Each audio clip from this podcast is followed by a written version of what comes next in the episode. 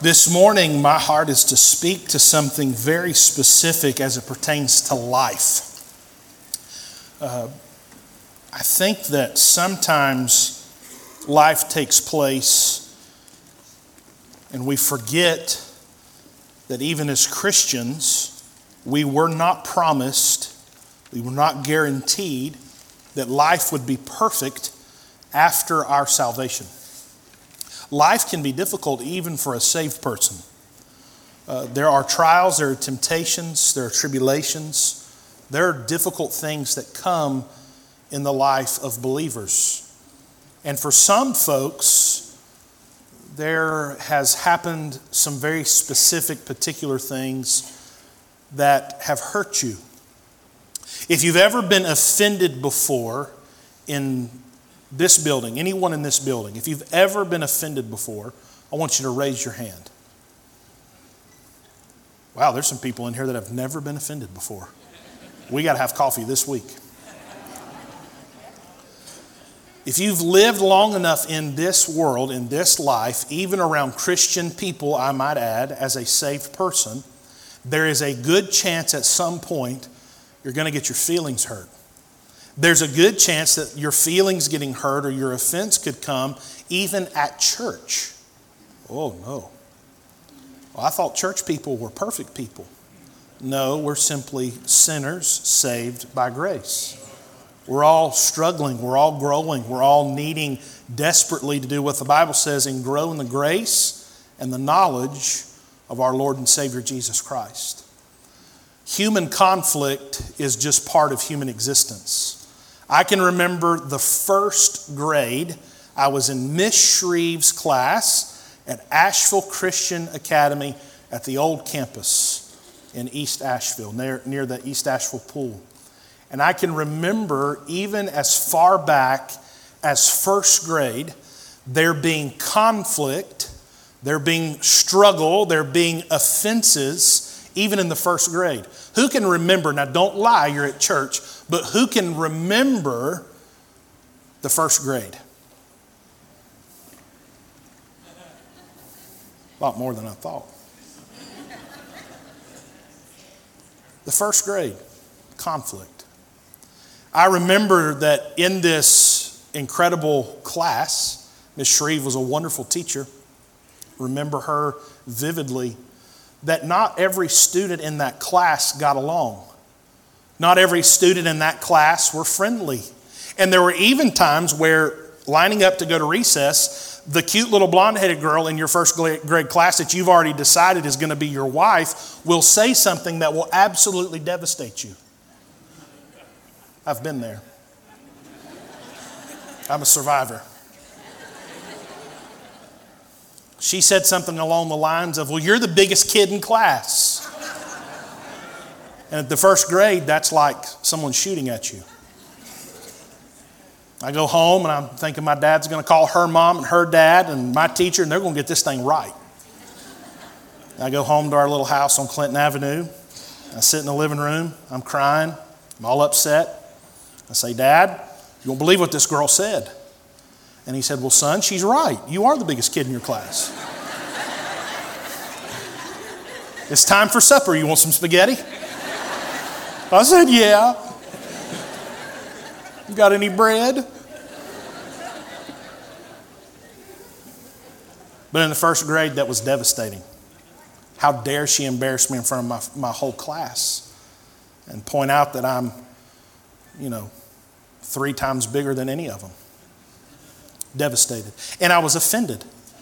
And instead of me responding correctly and moving on, at that moment in my life, in the first grade, I decided right then and there that that cute little blonde headed girl that was supposed to be my wife, that I was now going to declare all out war on her. And she paid dearly for her mistake. Nothing was off limits. Her mama, her daddy, her uncle with the limp, all of it was on the table. Vicious attacks. And she lived tough to about the third grade because of that one mistake.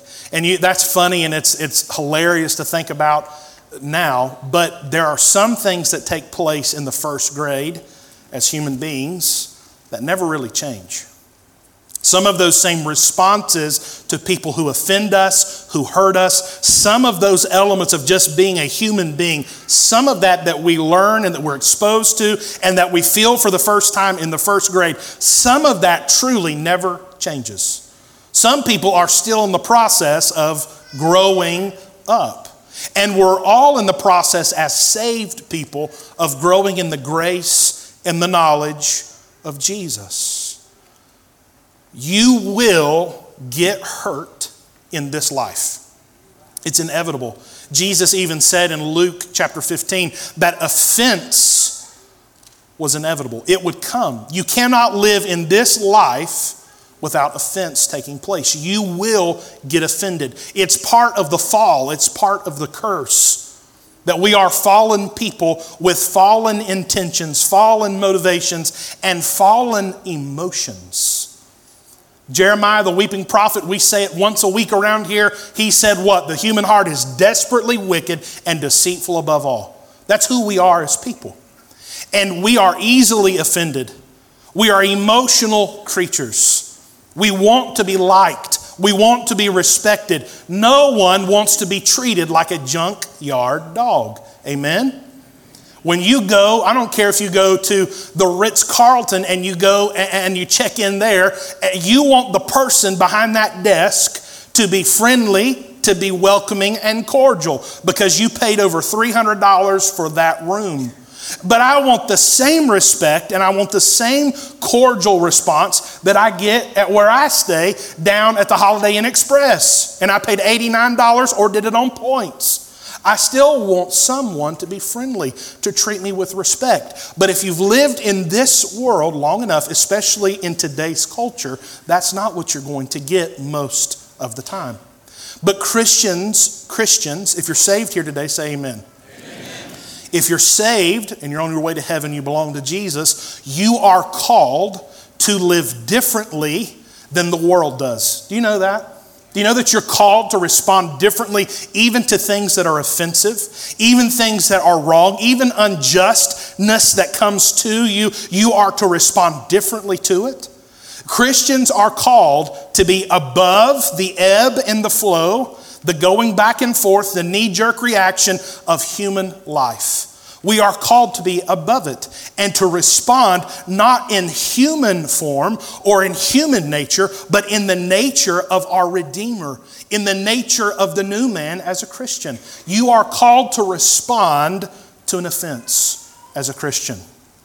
You're called to do it differently than even the world does. And the truth is, there are a lot of people in here, there are a lot of people that are watching on the e church today, and someone has offended you.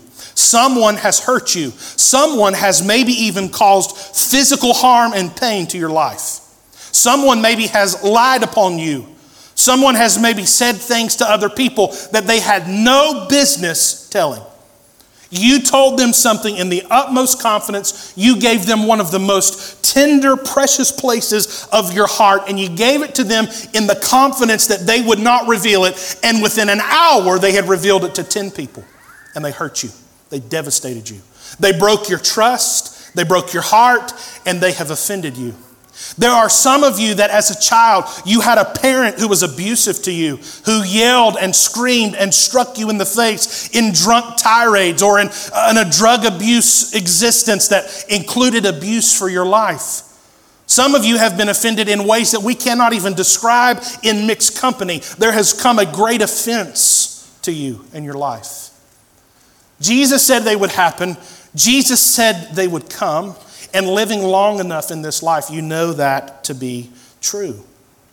But if we as Christians are going to do what the Bible tells us to do, to grow in the grace and the knowledge of Jesus, and if we as a church are going to be the church that our city, our county, our state, and our world needs us to be, then we have to be continually growing. We have to be continually uh, developing our spiritual walk. I do not want to be the same way I was last week in my walk with the Lord. I don't want stagnant water to set up in my pond. I want it to be a flowing river of growth and self inspection. I want to know more about Jesus, and I want to live and display Jesus better than I did yesterday today. But the truth is, some folks, even good, godly Christian people, there has come to your life an offense, a pain, a struggle. And that pain, that struggle, that offense has become an anvil that will not allow you to move. You cannot grow and you cannot understand more if you do not move towards what you need. You're never going to learn anything about history unless you move from here, walk over there, and pick up the history book and learn it. But some folks are so consumed with the offense that came against them, with the hurt and the pain that happened to them, that they've allowed it to become an anvil that keeps their feet firmly planted. They're not moving, they're not growing, they're not developing, and it's causing them strife. It's robbing them of peace and joy. Sleepless nights are taking place because of this one incident, this pain, this hurt. And some of these pains and some of these hurts could be that they're 10 or 15 or 25 years old. It doesn't mean that someone just offended you last week. There could be something that your father or your mother, who is already in heaven or in eternity, did that still to this day keeps you from moving, from growing. Uh, there's one solution to these problems, these pains, and these hurts. There's only one way that you're able to move past the pain and the hurt, the offense. Now, I'm not going to offer any suspense, I'm not going to build this up. But the reason you can't move on, the real reason that you can't go forward, is because of the absence of forgiveness in your life. There is no gray area. There is no backdoor deal to be made. The only way a Christian person can move past the offense, according to God's word, is by forgiving the offender. Forgiving the offender. Christians must learn what it is to be able, be ready, and be easy to forgive someone. It's the real reason you can't move on in your life, is because you have chosen not to forgive. It's the only antidote for your painful past, it's forgiveness. Let's look to the nature of our God for just a moment. Psalm 103, verse 10 through 12. He hath not dealt with us after our sins nor rewarded us according to our iniquities. Thank you, Lord, for not dealing with me the way I deserved. Amen. For as the heaven is high above the earth, so great is his mercy toward them that fear him. As far as the east is from the west, so far hath he removed our transgressions from us. The character and the nature of the God that you are called to emulate, that you are called to be a representative of, is to be one that forgives. Psalm 130, 3 through 4. If thou, Lord, should mark iniquities, O Lord, who shall stand? But there is forgiveness with thee that thou mayest be feared. Notice that fear of God, fear of the Lord, is mentioned here in tandem with forgiveness. And it's to say this people who have received the forgiveness of God should then be people who embrace and embody and live in the fear of God, the respect of God, the admiration of God. If you've been forgiven, you're on your way to heaven, you're saved, blood bought, and born again. Say amen and raise your right hand. Amen. I am. Did you know that I've been forgiven? God has forgiven me. And because He has forgiven me, I now fear Him and respect Him because I realize that I do not deserve what He did. I have people sit in my office or sit around a table and share their story, their past. I hear it quite often. And some of these stories are, are terrible stories, horrific tragedies that took place in a life, a, a great transgression that came against a family member, a friend, a lifelong acquaintance that you would have never expected to do what they did. And the, the, the, the offense is so grievous, it's so hard to even hear that what comes next usually is easy to identify with. I, I hear these horrible stories. I hear the horrific deed that has been done to someone, and then I'll hear it followed up with this. Well, see, that's why I can't forgive them, Pastor. That's why I can't really move on past this, Pastor. It's too hard to even think about. It's too hard to even process. I, I can't even go there with them. But see, we as human beings are easy to forget the God who did what he did for us, and we bring things back down to a human level and a human understanding, and that's where things get messy. See, Christians are called to be different and to be willing to forgive.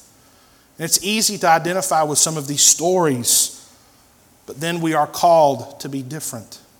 And that's where we'll find the contrast between what's easy to do as a human being and what the Bible offers as our roadmap and our guide. There's a great contrast into what feels good and what the Bible says. That's the, that's the painful part of this.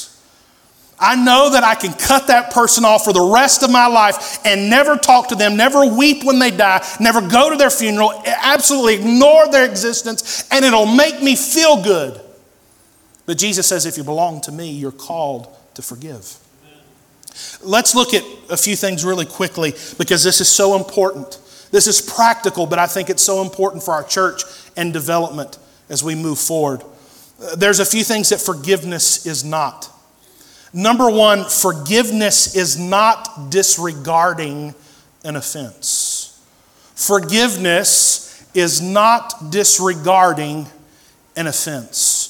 If someone offends you, if someone hurts you, if someone causes you pain, don't be the person that quickly says, ah, it's okay, no big deal.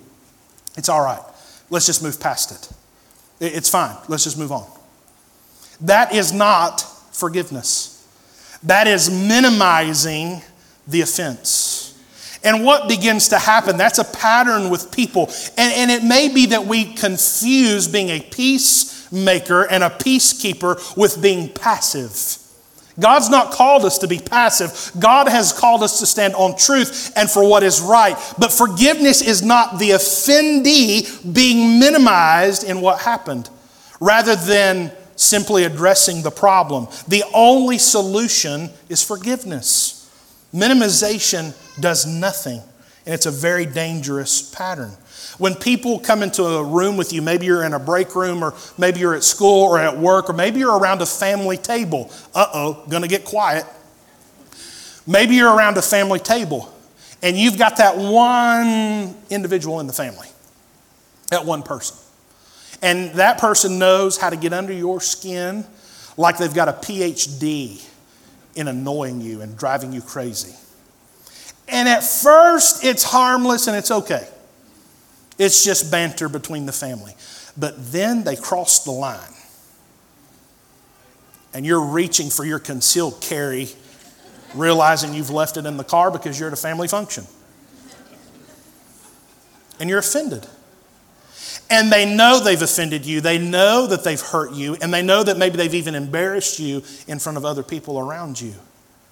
And you'll have to be careful with this because a lot of offenders are really good at minimizing their offense. And they'll, as they're finishing the joke that you were the butt of, as they're finishing the joke that you were the center of, taking advantage of their relationship with you, they'll go, Oh, I'm just playing. I, am just kidding.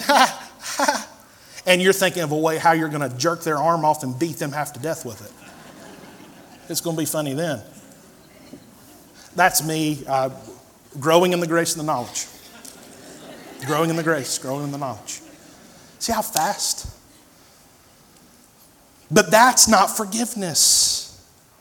They're taking advantage of the relationship and the familiarity, and they're saying, It's all right, I was just playing, I didn't really mean that. And they still got that grin on their face that you're thinking about picking up that platter and wiping off their face. Boy, it's a violent family dinner this morning.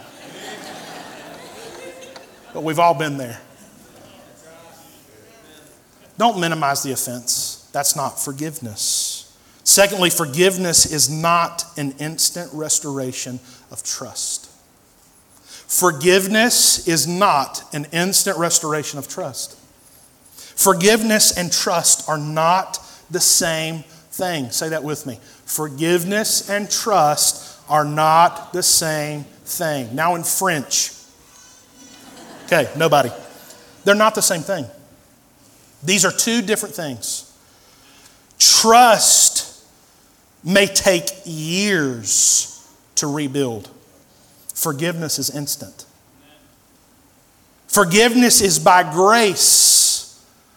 Because the truth is, I didn't deserve the forgiveness that I got, and neither does the person that is offending you. The grace and the mercy is to forgive, but the trust is built by works. That takes time, it takes effort, and you can spend a lifetime building trust and investing in a relationship, and one moment and one slip and one foulness of humanity can destroy the trust that years have gone into building. And when you forgive someone, it doesn't mean that the trust is simply restored to its full potential, to its full reality. It could be that for the rest of your life, that trust has to be rebuilt. Forgiveness is not an instant restoration of trust. Thirdly, forgiveness is not resuming without rebuilding. Forgiveness is not resuming the relationship with a person without rebuilding what was broken. And this is why a lot of people are afraid. Listen now. Listen now. A lot of movement this morning. Allow this to help you. Forgiveness is not resuming without rebuilding. A lot of people are afraid to forgive someone because they think attached to forgiving them is the access to their personal life. And, some folks say, well, if I forgive them, that, that, uh, that means I'm back in this dysfunctional, painful, maybe even dangerous relationship. That's not what forgiveness is. Forgiveness is you looking at that person, telling that person that they're forgiven, but there are some boundaries that come with the offender. If someone breaks in my house and steals my stuff, I can forgive them, but I promise you, if I see them back at my house, I'm going to be on guard. There's boundaries and there's fences that have to go up, and it takes time. The, the offender has to do three things there has to be repentance, there has to be restoration, and there has to be rebuilding. We're not focusing on the person who is offended, we're focusing on the person who has been offended. It takes time. But forgiveness is not simply resuming without rebuilding. But why should I forgive them? Why? This is where the rubber meets the road. This is where humanity struggles. You don't realize what they said. You don't realize what they've done. You don't realize how they hurt my children. Do you realize that person robbed me of my savings? Do you realize that person, we went into business together to make money so our families could live and thrive, and they wronged me, they lied to me, and now it's a broken shell. How can I forgive them? I'm glad you asked. Three ways you can know to forgive. Let me give you two of them this morning. Number one, because Jesus forgave me. Winston, why can you forgive other people? Because Jesus forgave Winston. Jesus forgave me. Okay, hold on now. Who is Jesus? The Son of God an equal part of the Trinitarian Godhead, a holy, righteous man who was perfect and sinless, who was all God and all man, the God of the universe, of creation, who spun off moons and stars, who has never messed up, who has never had an infraction. This same God forgave Winston. who was broken, who was a sinner, who was damned, and who could not fix his own problem. Who, knowing full well when he paid the price for me, he knew what he was getting, and yet he chose to forgive me. No matter what happens to you in this life, no matter what harm comes to you, no matter what offense comes to you, there will never be a greater offense than the offense of mankind, of humanity, towards a holy God. You think you have felt offended before? Imagine being God the Father in heaven and Adam and Eve, who have been given this utopia of perfection, sin against God. In rebellion, they break his heart. Imagine the weight and the feeling and the energy that was released in that moment that Eve and Adam sinned against God. Now, think for a moment of the sin in your life that's been forgiven if you're saved. And you have to remember you're in the Bible. If you're part of the church, you're in the Bible. You're mentioned by name. If you are saved, born again, and you belong to Jesus, you're mentioned in the Bible. But also, your sin was mentioned in the Bible. Every last sin you would ever commit. That moment when Jesus gave up the ghost, the wrath of God is poured out on him. What he was pouring out on was Winston's sin. Number one, why can I forgive? Because Jesus forgave me. Ephesians 4:32 says, "And be ye kind one to another, tenderhearted, forgiving one another, even as God, for Christ's sake, hath forgiven you. This reminds me of that verse in Ephesians. Husbands, love your wives, even as Christ himself loved the church and gave himself for it. Christians, be sweet, be kind. We could take that verse and preach for three and a half years. Be kind. Be kind one to another. Treat each other with respect. Well, I don't like what he's doing. Well, be kind about it and tell him like Jesus would. Well, I don't like how she looked at me. Well, maybe you had a booger on the end of your nose. and she was trying to get your attention and help you out. Well, I never. Be kind. Just be kind we went to the marriage conference in Myrtle Beach, and Miranda had the honor and the privilege of picking where we were going to have our Friday night dinner. And I'm thinking, oh, we're going to go maybe to Outback or Longhorn. Or... She takes me to this place with Pam and Chris Ledford called Peaches. Who knows what Peaches is in Myrtle Beach? Yeah. Awesome food. Great food. Had the barbecue. The waiters behind the counter, one was a Jordanian college student. He was maybe 21, 22 years old. And there were two other young girls in their 20s.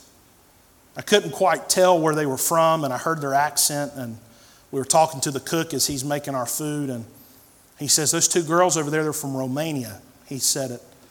And I talked about the camp that Trinity has been able to help there, that's housing refugees from the war. And I showed her some pictures that had been sent to me from the camp and showed her on the map where that camp was.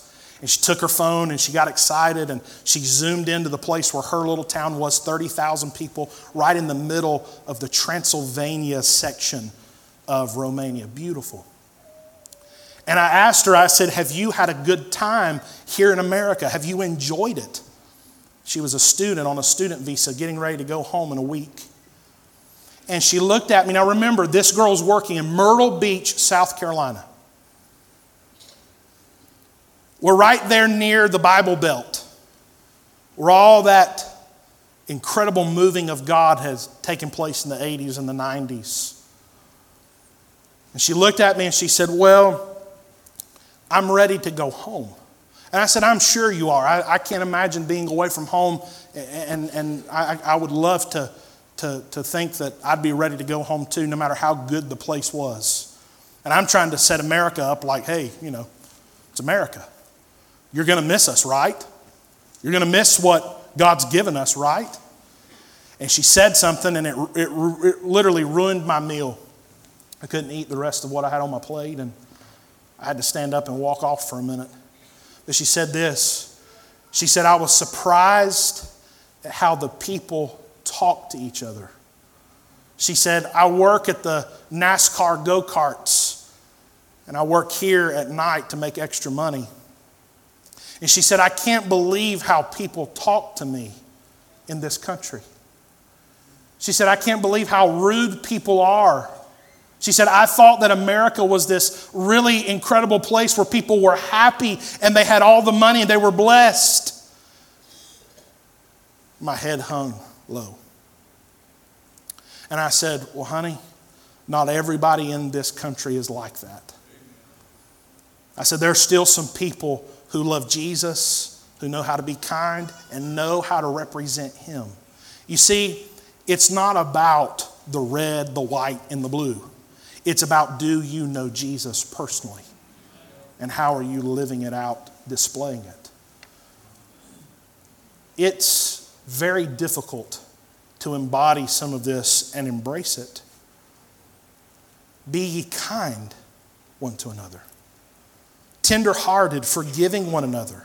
Number one, because Jesus forgave me. Number two, because bitterness will kill me.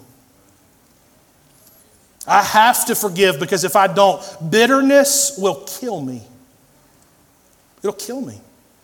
Hebrews 12 15 says this looking diligently lest any man fail of the grace of God, lest any root of bitterness springing up trouble you, and thereby many be defiled. When you choose not to forgive, you are empowering not only the person that has offended you, but you are creating a soft spot in your heart that the enemy can use to attack over and over and over and over. And there's a lot of good, godly people that have been faithful to church all of their lives, but the reason they're not growing, the reason they're not happy, the reason there's no peace is because they're bitter. Something took place that broke them, crushed them, and they've yet to move on. And if they're not careful, that's exactly where, well, where they will die and go to heaven from when they did not have to. You don't have to stay there. You don't have to continue to live in that revolving door of pain and pressure, depression, anxiety, being robbed of sleep and joy. There is a way out, and the only way that happens is through forgiveness. Bitterness will kill you. Carrying a grudge against someone is like taking a shotgun and loading it with buckshot and shooting your left foot and hoping that the recoil hurts the person that hurt you. Guess what? It won't. Your foot's going to be mangled. You're going to be really stuck where you're at, and they have not felt a thing. Bitterness Medical research, time and time again, has shown that the most unhealthy emotion known to the human being, to the human body, is bitterness and resentment. Science proves this. And when you hold bitterness in your heart, no matter how strong the offense, no matter how bad it hurts you, it's like you're allowing a cancer to grow in your heart without any treatment without any intervention. And eventually, it will kill you. When Jesus was being baptized in the Jordan River, he's there at Bethabara. John, his cousin's there. He's getting ready to baptize the Son of God. The voice of God the Father's there, right? The Son's there in the flesh. And then, how was the Holy Spirit represented that day at his baptism? By the dove, right. Why would God assign the dove to be the representation of the Holy Spirit. There's many things there, but there's one thing in particular you need to know about a dove. Everybody in here is born with a gallbladder. A gallbladder. A gallbladder is a little pouch like container that lives in the right upper quadrant of your abdominal cavity. And it possesses inside a, a nasty little fluid called bile. And bile breaks down the food that you eat. The fattier the food, the more bile that your liver needs to produce to put in the gallbladder, in the little container, so that it can break down the food and put it in like a piston into your gut so it breaks down the food. The human body is fearfully and wonderfully made. Amen. Incredible how the Lord has our system aligned. But that dove is one of the only creatures on the planet that is born without that container to store bile. Bile is bitter, bile is putrid. If you've ever smelt bile, you'll never forget what it smells like. It's one of the most pungent things the body possesses. And if your gallbladder is infected, and if you have a gallstone that gets out of hand and it abscesses or leaks that bile, that nasty putrid fluid into your body, do you realize that if it's not treated, if it's not tended to, that it can literally kill you? Sepsis will set in, multi system organ failure will take over, and it won't just be that your gallbladder's sick, it'll attack your heart, it will attack your lungs, it will attack your mind, and your body will literally turn off homeostasis and die if that bile is allowed to leak into the body. But the dove does not even possess the container to hold the bile, to hold the bitter fluid. And Christians, when the new man is born, we are called again to be above the things that offend us, above the things that hurt us, above the things that even cause us pain. And we are to remove the gallbladder of spiritual man and put away the bitterness and put away the hate and say, I forgive you. The only solution to whatever whoever did what to you is to forgive them. To forgive them. And a lot of people are living their life with something deeply rooted in their heart. And it's abscessed and it's infected. And it's not just that it's that one thing, but it's killing your entire body. The reason you feel the way you feel, the reason you can't have any joy, the reason you come in here week after week and can't worship or raise a hand or shed one single tear is because the real reason you can't move on is because you've not yet forgiven. You say, Well, that's me. That's me. I am bitter. I am broken. I am hurt. Let's close with this. If you want to get past the bitterness, if you want to be able to forgive, if you want to set yourself up to be able to forgive that person, to get rid of this bitterness, you have to, number one, relinquish your right to get even. Relinquish your right to get even. If you're looking for the place to wrong the right by doing a wrong, two wrongs never make a right. Relinquish your right to get even. Forgiveness is never fair. But Matthew 5 9, Jesus said, Blessed are the peacemakers, for they shall be called the children of God. Be quick to forgive, but relinquish your right to get even.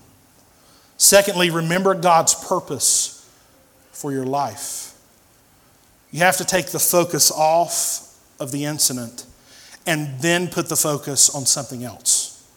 You have to replace the focus. If you are consumed with a hurt, if you are consumed with a pain, if the bitterness is what you think about first when you wake up and it's the last thing that consumes you as you go to bed, you'll have to replace that with something. Focus on what God has done for you, the purpose that He has for your life.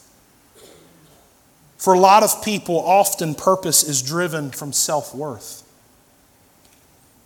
People with low self esteem or low regard for themselves are often in a free fall, and they feel that there's no purpose for them to stand on.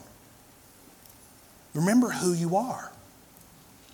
You may be hurt, you may be crushed, the offense may have changed your entire life, but you still belong to Jesus, and He still has a purpose for your life. And lastly, Miss Angie, you can help me as we close. Miss Heather, I'm sorry. And lastly, I want you to embrace this. This is where it's the most difficult. You see, it's easier to preach this message than it is to live this message. Number three, respond to evil with good. Respond to evil. Respond to the offense with good. The greatest example I've ever had of this in my life is our pastor emeritus. Really. Some of you know intimately. Responding to evil with good. I have sat in services in that old building where other preachers from other states he would change up something, do something differently that didn't really fit into their MO, their box, the way they thought it should be done. And back then, you didn't have Facebook, Instagram, Twitter, but you had chatty mouths that did what they did. And he would hear about it, you know, hey, so and so's just absolutely ripping you apart behind your back. You, you want me to handle it? You want me to say something? No, no, no, no. Don't worry about it. It's okay. We'll take care of it. And then three months later, it'd be Jubilee time, and you'd look at the schedule, and there's that booger that's been talking about your granddaddy. And you go to him and say, Hey, uh, did you forget? No, I didn't forget. I just forgave. And then that preacher would come preach, and he'd get up there and he'd be sweating like he's dying of a heart attack. He probably was having one.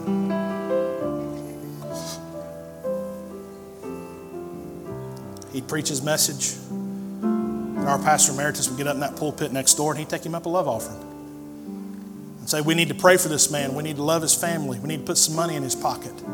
We need to take care of him. Meet the evil with good.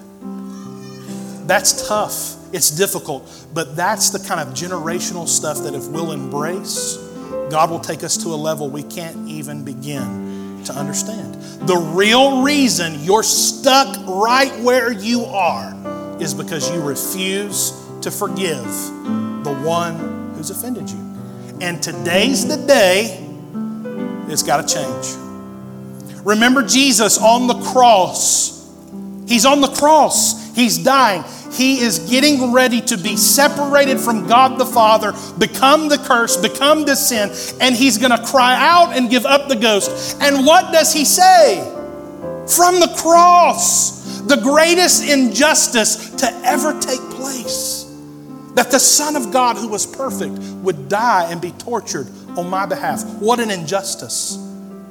Instead of Jesus saying, Angels, come Battalions of angels could have come that day on that hill in Jerusalem. God could have poured out the wrath on humanity and exploded this globe and still been a holy God. You realize that? Jesus never had to go to the cross, yet he obeyed the will of the Father and said, Not my will, but thy be done. One of the last things he said in his earthly ministry as they have nailed him, he's getting ready to give up the ghost. They're playing games at his feet. They are mocking him on your behalf. It should have been me on that cross. It should have been you on that cross, but it wasn't. It was the Son of God. And instead of taking the easy way out, instead of going the path of least resistance, that holy Son of God said, Father, forgive them Forgive them, for they know not what they do. And the response of the Roman soldiers and the Sadducees that were standing around were not to fall down and worship him. Rather, they played games at his feet and cast lots for his bloody clothes on your behalf. How can I not offer forgiveness to another Christian, another man, another woman in this community, even if it hurt me? Imagine the pain and the suffering of your Savior. The real reason you can't move on, the real reason you're all locked up inside and can't enjoy the goodness of God is because you will not forgive. Every head bowed, every eye closed. I want us to be really tender. Such a specific burden. I feel like God really wants to set someone free today. I feel like somebody in this room, you bound up Your feet are planted firmly in your bitterness. And the hurt and the pain, no one is minimizing it. We're acknowledging it. But we want to get it fixed. We want it to be healed. The only way that happens is if you'll forgive. No one's looking around, no one's making a note of who's raising their hand. This is a moment between me as your pastor and God. But is there anyone here within the church family that could say, Pastor, there's something in my life that's caused me grief and strife. There's something in my life that's happened to me, and I need to forgive someone. Pray that God will give me the grace and the mercy to forgive the offense. No one's going to come to you, but how many would just raise your hand? I already see hands. God bless you, sir. God bless you, ma'am. Hands literally all over the sanctuary. I'm not even going to try to count. Dozens and dozens of hands. You can put them down. Dozens of hands all over the sanctuary. Well, here's what I know no matter how hurt you are, no matter how grieved your heart is, no matter how much pain and pressure you feel, you can come do what the choir did in their song today, and you can bring it to the cross, lay it at the feet of Jesus, and forgive. And walk out of this building different than the way that you came in growing in the grace and the knowledge of Jesus. Let's pray, and then we're going to stand all over the building. Here's my ask everyone that raised their hand, would you make an effort today to come and pray? Don't stay in your seat. If you're able bodied, I want you to make that line in the sand. I want you to make that acknowledgement that today you want to give it to Jesus. I'm going to pray now that God will give you the grace and the mercy and the strength to do that. Then we're going to stand. We're going to open the altars. Deacons, some of my ladies that are able to pray, I want you to be ready. If someone needs help praying, all they have to do is ask and we'll pray with them. Let's pray now, then we'll open the altars. Holy Father, in Jesus' name, we must tell you. We must tell you. You already know. You already see. You already understand. Lord, you know the offenses that have taken place against the children of God in this room. You know the pain, the hurt, the suffering, the years of pain and agony. And God, I can't fix it. Lord, there's no counselor, there's no medication, there's no drug that can fix it. Only forgiveness will fix it. God, I pray in Jesus' name for all of those that raise their hand that there's something in their lives, God, that's causing them pain something that needs to be let go of. I pray in just a moment they'll have the strength and the courage to come and lay it at your feet. I want us to stand all over the building. Stand all over the building. All those hands that were raised, I want you to come. All those hands, there were dozens of hands. I want you to come. Come. Today's the day. We're going to give it to the Lord. All those hands that were raised, I want you to step out. No one's looking around, no one's moving, making notes. We're all praying together. I want you to come. All those hands in the back, I want you to come. If you're able bodied, we want to pray with you. We want to ask God to help you. Those that were there on that back row, I want you to come. We want to pray and give it to the Lord.